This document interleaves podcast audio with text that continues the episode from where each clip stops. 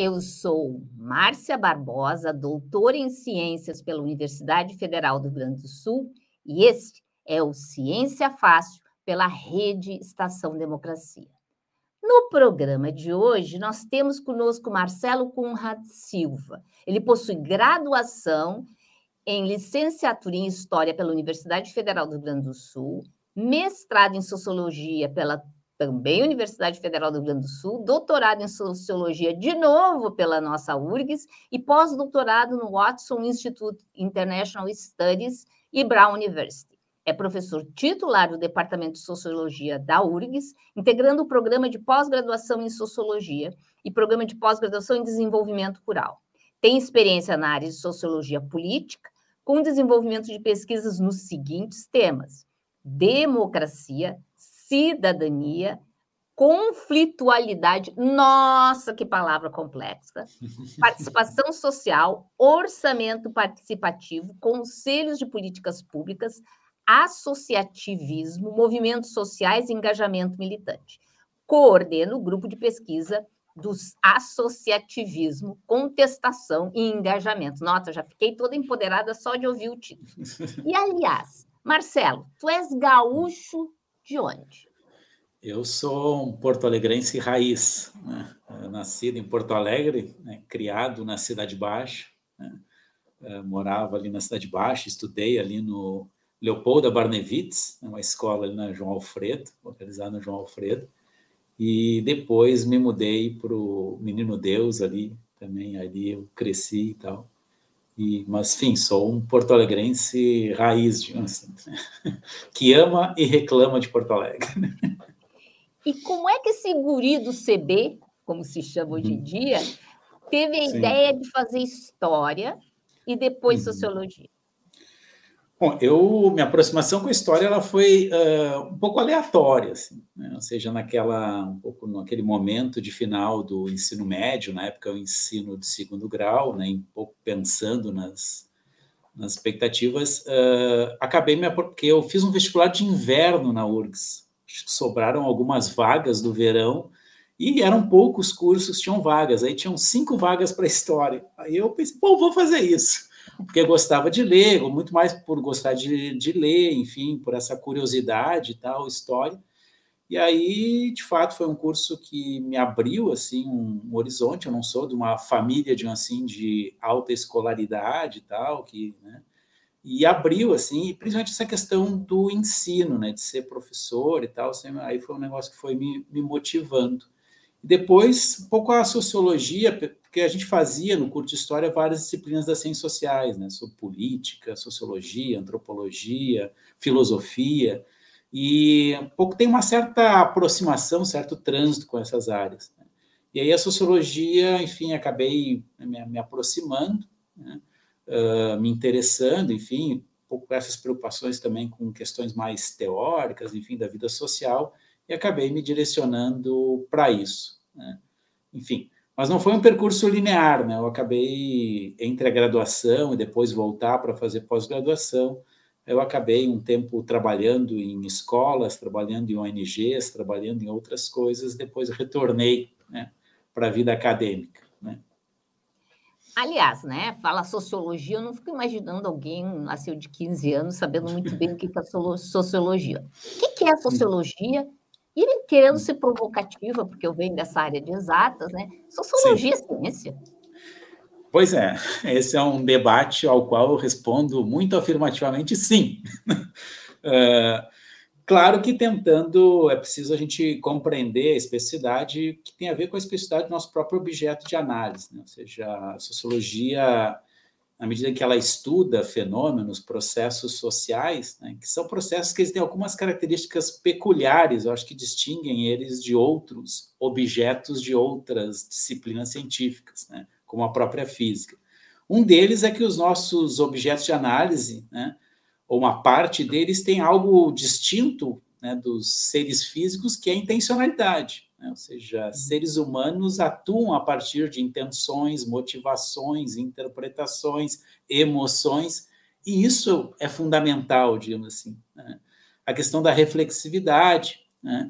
Uh, Outra coisa é que os nossos objetos eles mudam qualitativamente ao longo do tempo, né? Ou seja, pessoas, sociedades, instituições se transformam, né?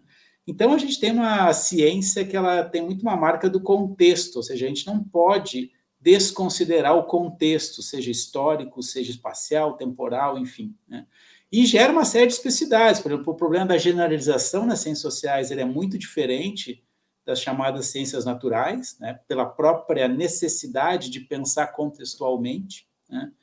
Tem outro aspecto também que alguns autores vão falar, que a gente tem a, ciência, a sociologia, enquanto uma ciência social, ela é explicativa, mas não preditiva, né? Ou seja, a gente tem capacidade de explicação, mas uma enorme dificuldade de previsão, exatamente pelo próprio fato de que os nossos objetos mudam, né? Enfim, mas, como toda ciência, a gente produz análise, interpretações, teorias que dependem de uma confrontação e de uma fundamentação empírica, a partir das nossas pesquisas, das evidências e informações, né? Então, acho que a gente compartilha, digamos assim, né, dessa lógica, né, da produção do conhecimento científico, mas, ao mesmo tempo, temos especificidades, digamos assim, que não nos tornam uma ciência menor, né, mas uma ciência que tem especificidades, enfim, que, que, que são importantes, né? Mas é ciência. É. Eu gosto de pensar em métodos científicos, uhum, no sentido de uhum. ter várias maneiras, né, de usar essa, uhum. essa robustez das evidências que podem não ter a generalidade que tem nas ciências naturais e em outras ciências. Vi que no teu mestrado uh, foi, uhum. misturava cidadania com exclusão. Tá? Para uhum. mim, cidadania é o oposto da exclusão. Como é que tu conseguiu juntar essas duas coisas uh, num conjunto só? Eu estou entendendo tudo errado sobre cidadania e exclusão. Ah, esse é o, essa pesquisa do mestrado, né, ela surgiu de um, um pouco um paradoxo da redemocratização brasileira, né? Ou seja, que o Brasil ele retoma, digamos assim, suas instituições democráticas, ele retoma, digamos assim, ele supera, né, a, a ditadura, enfim, uh, mas, né, apesar, né, dessa redemocratização, nós continuamos sendo um dos países mais desiguais do mundo, né? E esse é um pouco um paradoxo da nossa democracia, ou seja, uma democracia que convive com níveis de desigualdade e de violências necessárias para sustentar tais desigualdades, que elas são, uh, enfim, dramáticas, né? E aí, um pouco a, a análise um pouco que eu fiz ali nessa pesquisa, né, do mestrado, era uma análise que tentava ver como, nesse contexto, né, ao mesmo tempo marcado, digamos assim, por vários movimentos, digamos assim, de luta por direitos, inclusive pelo direito a ter direitos, né? A gente tem uma parte importante da população brasileira que não tem nem o direito a ter direitos, né? Uh, Ou seja, uma, setores da sociedade marcados, né, por uma exclusão, digamos assim, do acesso a vários direitos, mas que, ao mesmo tempo, em nome, né, dessa cidadania, se mobilizavam, né, e reivindicavam, né, uh, esses direitos. Então, um pouco essa dinâmica, digamos assim, né, uh, de setores sociais que, ao mesmo tempo, né, uh, movidos por esse ideário, né, de cidadania, da conquista de direitos, mas que, ao mesmo tempo, confrontavam situações cotidianas de exclusão, de violências e tal. Então, pensar um pouco, né, a nossa complexa redemocratização como uma redemocratização que é marcada por permanências de desigualdades e violências, enfim, exclusões, que é um dos dilemas da sociedade brasileira e que, em certa medida, nos traz ao que nós temos hoje, né, no país, né? E aí eu vejo que tu continuas, assim, meu dizer assim, expandes esse tema no doutorado quando fala da participação popular. Uhum. O que, que significa isso? Afinal, o povo não é sempre o, vamos dizer assim, protagonista uh, desses movimentos e processos sociais, ou às vezes ele é só um coadjuvante ou até um espectador. Uhum. É, esse é um, um tema, né, da participação social, que foi um tema que ele se colocou com muita força no Brasil ao longo dos anos noventa, né? Porque a redemocratização brasileira ela teve uma marca muito interessante, que não foi só retomar os mecanismos mais tradicionais da chamada democracia representativa, né? Ou seja, as eleições, os partidos políticos, a atuação nos congresso, no Congresso Nacional e tal, ou nas Assembleias Legislativas, Câmaras de Vereadores, mas também se construiu, né, vários instrumentos de participação direta da sociedade, né, até a partir de uma crítica dos limites da democracia representativa, né. Então, a gente viveu no Brasil toda uma experimentação democrática, né, alguns autores vão falar de inovações democráticas, né, do ponto de vista de novas formas de participação social. Por exemplo, Porto Alegre foi uma cidade que se tornou mundialmente famosa, né, pela criação do orçamento participativo, mas também os conselhos de políticas públicas, conferências de políticas públicas e tal. Então, esse envolvimento, né, da população ou de representantes da população, da sociedade civil, na participação social, né?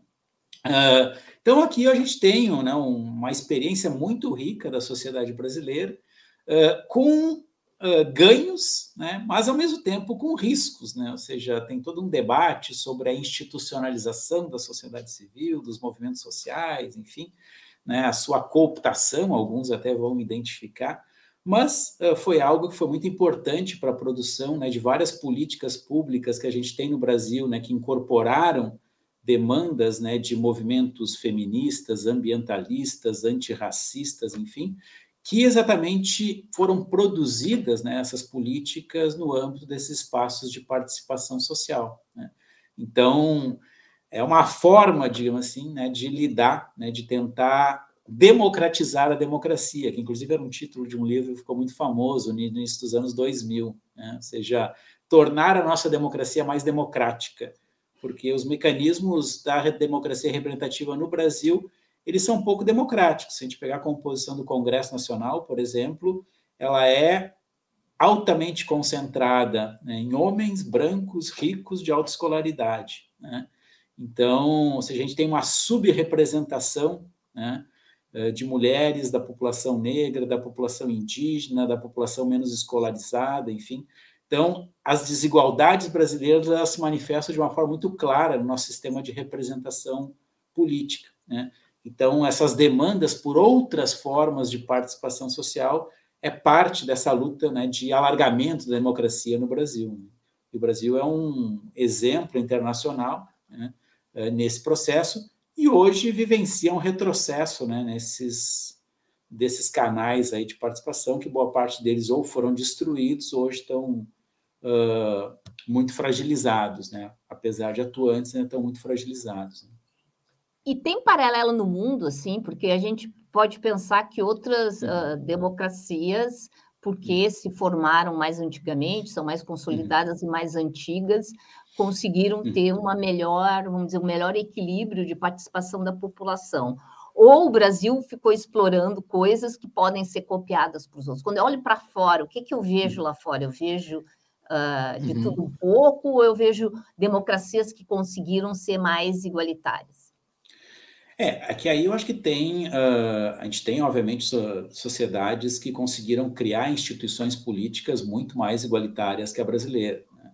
Até porque uh, é, é pouco provável, para não dizer impossível, né, uh, que com a gente, o Brasil, com esses níveis de desigualdade que a gente tem, isso não vá se traduzir nas instituições uh, políticas. Pelo contrário, né, as instituições políticas, elas são, Uh, em parte, mecanismos que ajudam a reproduzir essa própria desigualdade, né?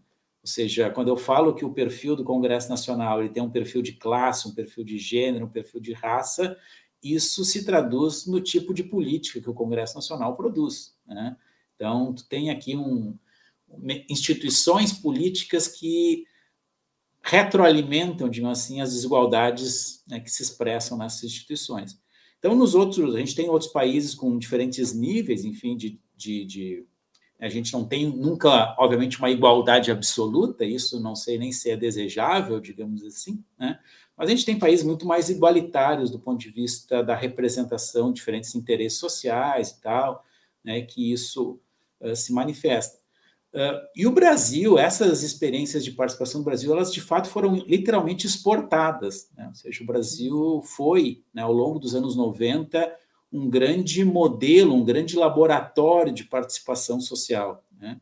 instituições uh, nada suspeitas, digamos assim, de serem esquerdistas, como o Banco Mundial, por exemplo, né, uh, foram grandes uh, divulgadoras, digamos assim, dessas experiências brasileiras, porque elas tinham esse potencial, né, ou pelo menos se apresentavam com esse potencial, por exemplo, né, de não só de democratizar, mas também trazer mais eficiência para as políticas públicas, uh, trazer, né, mecanismos de controle, né, dos gestores públicos, de combate à corrupção, etcétera, de aumentar, né, uh, a eficácia uh, das políticas públicas, etcétera. Então, assim, o Brasil foi, né, um exportador, né, de novas ideias, de novas propostas, né? Uh, mas em vários outros países a gente tem experiências muito interessantes de participação direta da sociedade, né, desde países que utilizam de uma forma muito comum, né, por exemplo, plebiscito, referendo, formas de consulta à sociedade, mas também países que têm outros mecanismos aí de participação social uh, que são bem, bem interessantes. Então, de fato, uh, no mundo inteiro, hoje, a gente tem uma crítica dos limites da democracia representativa, né? A democracia representativa vive aí vários dilemas, né? Essa própria ascensão de discursos autoritários, enfim, né? Discursos chamados antissistemas, antissistêmicos, mas que, na verdade, enfim, um dos desafios é a gente, né, as sociedades hoje é esse processo de recriar, né, de criar novas instituições que permitam à sociedade ter voz e vez nos processos de decisão, né? Uh, nos teus artigos tu falas, então, muito dos movimentos sociais, né? Uhum. Uh, quase dando, assim, a acreditar, né, que eles sejam uma forma que compete com a participação dentro dos partidos políticos. Eu estou enganada, uhum. ou uh, uhum. ele, ele tem que estar dentro? Como é que os movimentos sociais eles conversam com essa política mais uhum. tradicional e institucionalizada dos partidos políticos? Uhum. É, esse é um debate central, assim, no nosso campo de estudos, né, de movimentos sociais, que é que os movimentos sociais eles propõem, eles criam na sociedade um alargamento da política, né? Até os anos cinquenta, por aí, mil novecentos e cinquenta, quando se pensava em participação política, se pensava em voto, né? Participação política é votar, né?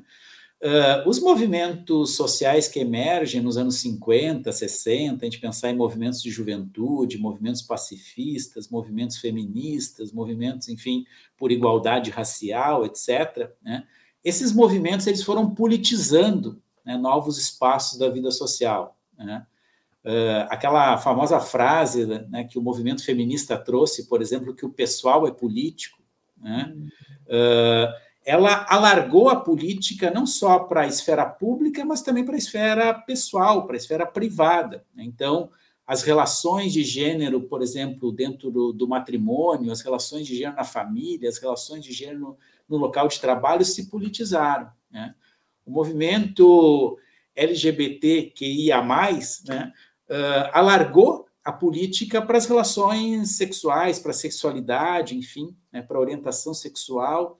Uh, movimentos como o movimento antirracista, né, alargou, né, a questão de gênero para as relações étnico-raciais, as relações políticas, né, politiza, né, vários espaços e tal, né, politiza a estética, politiza o corpo, politiza, enfim, né, movimentos como o veganismo politizam a alimentação, né, politizam o nosso uso, a nossa relação com os animais, né? Então, movimentos sociais eles vão politizando novas esferas da sociedade, identificando relações de poder, relações de dominação, relações de opressão, né? E isso foi alargando a política, né?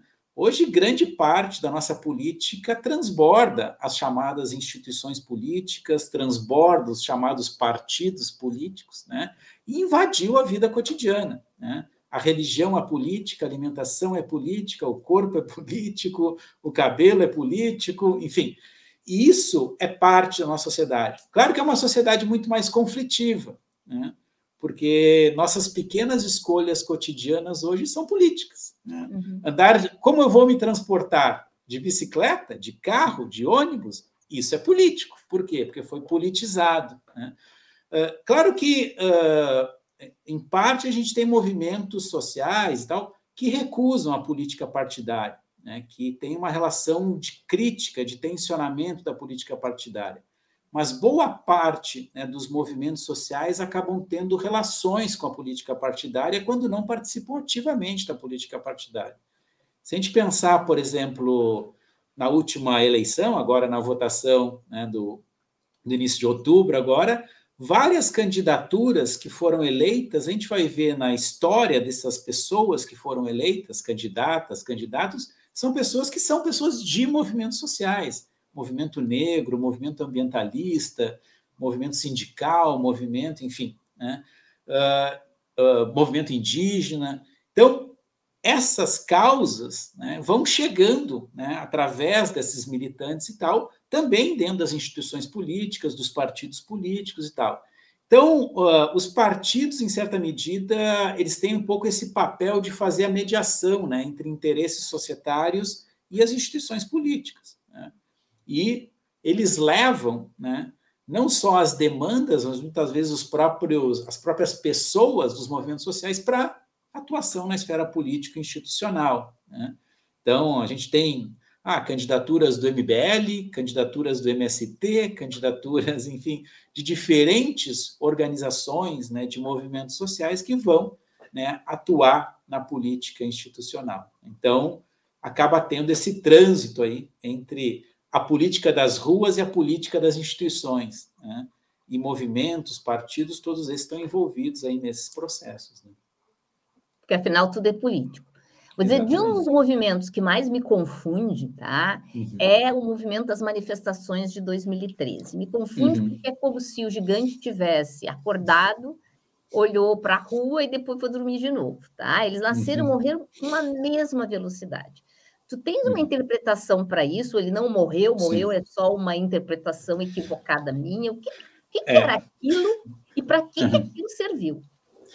É, o... Primeiro, assim, uh, algo que eu acho que é importante a gente uh, diferenciar, né, uh, movimentos sociais e protestos, né? Uhum. Movimentos sociais fazem protestos, mas, uhum, movimentos sociais não se reduzem a protestos, né? Se a gente pensar, por exemplo, o movimento feminista, né? Bom, as feministas fazem muitas coisas, uhum, eventualmente protesto, mas a atuação do movimento feminista, formulam políticas públicas, fazem reuniões das suas organizações, fazem cursos, formações, enfim, disputam, né, valores, propostas na sociedade e tal, e eventualmente se organizam para se mobilizar contra ou a favor de determinadas coisas, né? Uh, Então, assim, um, um dos problemas, às vezes, que tem, né, tem até alguns, lá, ironicamente, alguns autores falam que nem tudo que se movimenta é um movimento social, né? uh, e, e o que a gente teve em dois mil e treze, né, uh, que eu, eu uso o conceito que a gente chama de ciclo de protestos, né?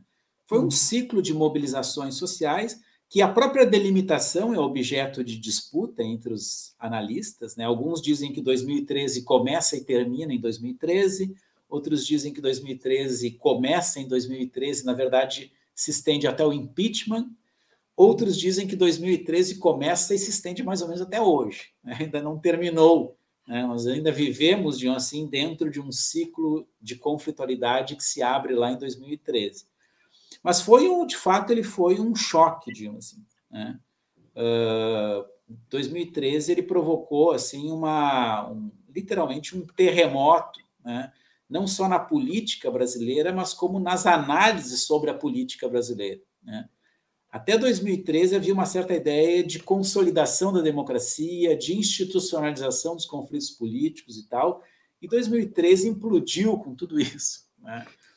E uma das grandes novidades de dois mil e treze, né, claro que já havia antes, mas isso é uma novidade importante, que foi a emergência massiva, digamos assim, de atores políticos de direita ocupando as ruas em manifestações, né?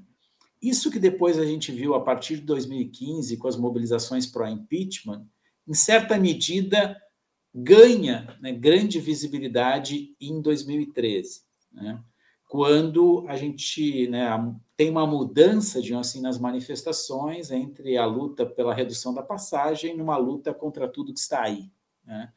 Uh, isso foi, de fato, um processo muito interessante, porque esses setores, né, mais uh, ligados, digamos assim, à centro-direita e direita no Brasil, uh, fa- fizeram protestos ao longo da história, mas não é algo que é uh, tradicionalmente a sua forma de atuação política, né? Até por serem dominantes, em geral, têm outros recursos para se expressar, né? Mas, de fato, passam a ocupar as ruas em dois mil e treze, né? E principalmente vão ter um grande protagonismo nas manifestações a partir de dois mil e quinze com a campanha pró-impeachment, né? E aí a gente tem hoje toda uma, né, toda uma, uma militância e um ativismo, né, de direita que atua, né, fazendo protestos, manifestações e tal, né, que passou a ser uma característica aí dos últimos tempos, mas é algo que começou, digamos assim, a ganhar mais corpo em dois mil e treze, né, nas manifestações, né, de, de dois mil e treze. Mas, de fato, é, é um processo que ele provocou muita dificuldade, assim, de interpretação. A gente já tem quase dez anos, né, e ainda tem muita polêmica sobre o que efetivamente aconteceu em dois mil e treze e o que, que dois mil e treze produziu em termos da da política brasileira a partir dali, né? Alguns vão culpar uh, dois mil e treze de tudo, outros vão dizer que não. Enfim, é um processo que ele, enfim, tinha várias, né, uh, várias uh, enfim, orientações, interesses, intencionalidades, né? Mas é um processo, de fato, muito importante uh, para a gente pensar, né?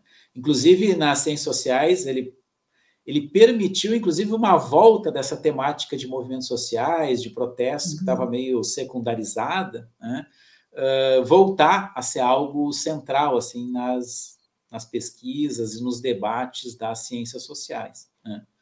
Uh, enfim, porque, de fato, foi um terremoto, né, no Brasil, né, o que aconteceu em dois mil e treze. Né? É, mas apesar de ter essa ascensão, vamos dizer, de movimentos de rua, de...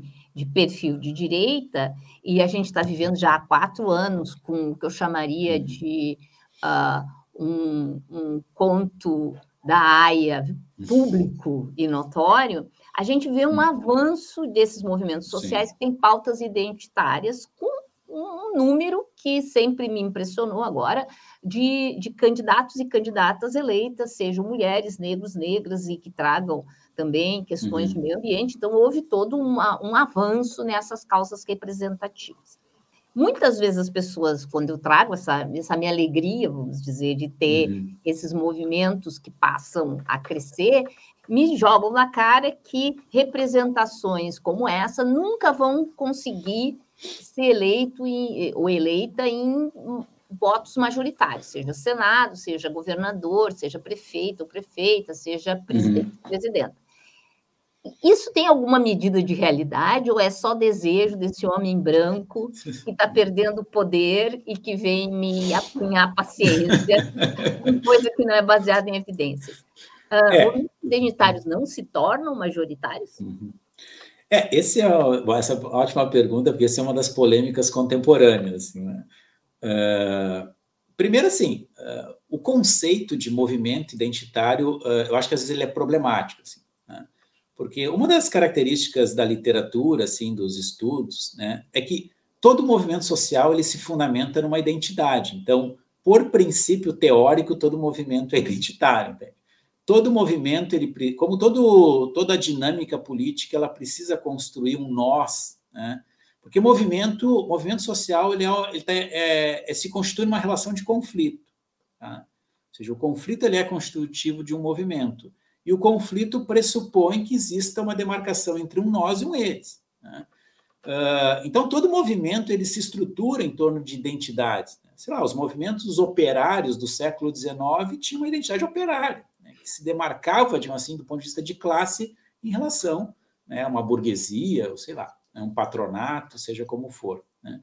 Então, a questão não é ser identitário ou não, é a forma de construção das identidades, né? Então, para mim, esse é um, é um ponto de partida, assim. Segundo, eu acho que muito importante o que tu destacaste, né, é que, apesar dos retrocessos na política institucional, do ponto de vista societário, eu acho que a gente tem, sim, conquistas importantes nos últimos anos, né, Se a gente pensar, por exemplo, no enraizamento, no avanço de causas como o feminismo, de causas como o antirracismo, né, na sociedade brasileira. Né? Ou seja, o que mudou, né, a, a sociedade brasileira no que se refere à questão das relações de gênero, do ponto de vista das relações étnico-raciais em relação, sei lá, vinte anos atrás, né, é muito significativo. Né? Claro que toda a conflitualidade que a gente está vendo nisso é exatamente porque mudanças estão ocorrendo. Né? As pessoas não aceitam mais a posição uh, subalterna, dominada, explorada, oprimida, na qual elas eram colocadas. Né? E isso tem se traduzido, inclusive, eleitoralmente. Né? Ou seja, o fato que a gente teve nessas últimas eleições, né, uh, as primeiras candidaturas negras, né, de mulheres negras, né, Uh, tendo êxito eleitoral, né, não é pouca coisa. Né?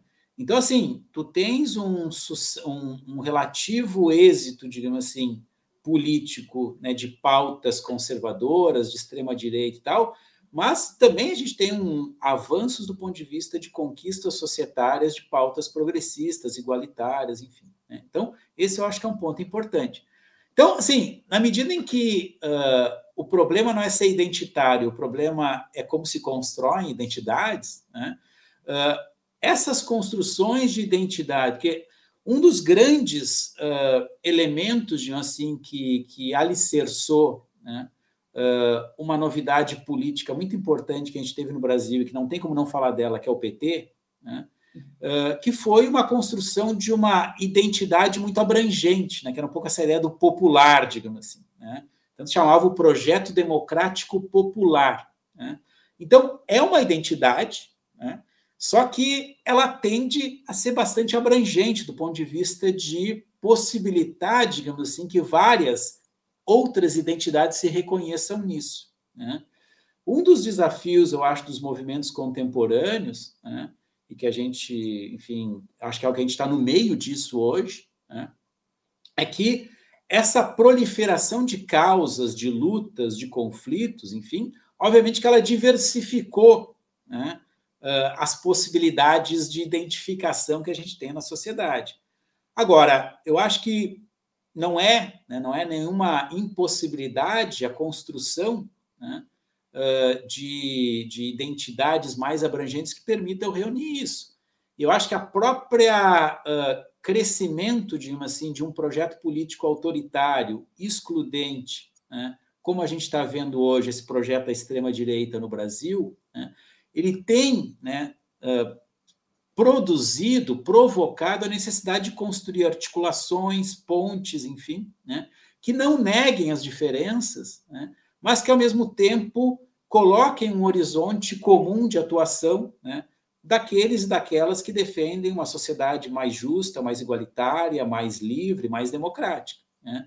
Então, uh, eu acho que a gente tem, né, um potencial de construção aí, né, democrático, né, das, que não negue as diferenças, né, que constroem diferentes lutas, diferentes identidades, mas que construa um projeto de uma possibilidade de um projeto de atuação conjunta, né, no qual essas forças se somem, como a gente tem visto, né?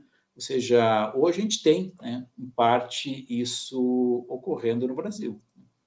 Uh, a produção me diz que meu tempo acabou. Rapidinho, um sonho profissional. Sonho profissional?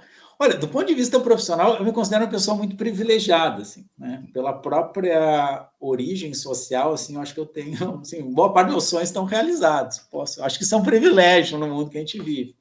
Mas, de fato, um dos interesses, assim, que eu tenho é, de, é uma avançar do ponto de vista da gente ter uma universidade um pouco mais próxima, digamos assim, né, mais envolvida do ponto de vista, enfim, das causas e lutas sociais, enfim, né, numa perspectiva de construção de uma sociedade democrática. Isso eu acho que é um sonho que eu tenho meus dez anos, pelo menos, antes de me aposentar. Uma coisa que sabes fazer e não está no teu currículo. Ah, pois é. Uh, uh, olha, eu sou, faço várias coisas, inclusive tra trabalho na construção civil, né? Eu venho de uma família de trabalhadores braçais, né? Trabalhadores agricultores, então sou muito bom em atividades braçais. Faço atividade intelectual, por isso eu acho minha, minha, por isso que eu falo que é um privilégio. Então, uh, mas de fato faço várias coisas assim, né? E gosto, tenho muito prazer de, assim, de fazer essas atividades que me reconectam até com a minha própria origem, né? Familiar, social e tal. E qual o teu time de futebol? Sou gremista, já fui muito, já fui muito fanático. Hoje estou bastante distanciado, enfim, mas é, sou gremista de origem.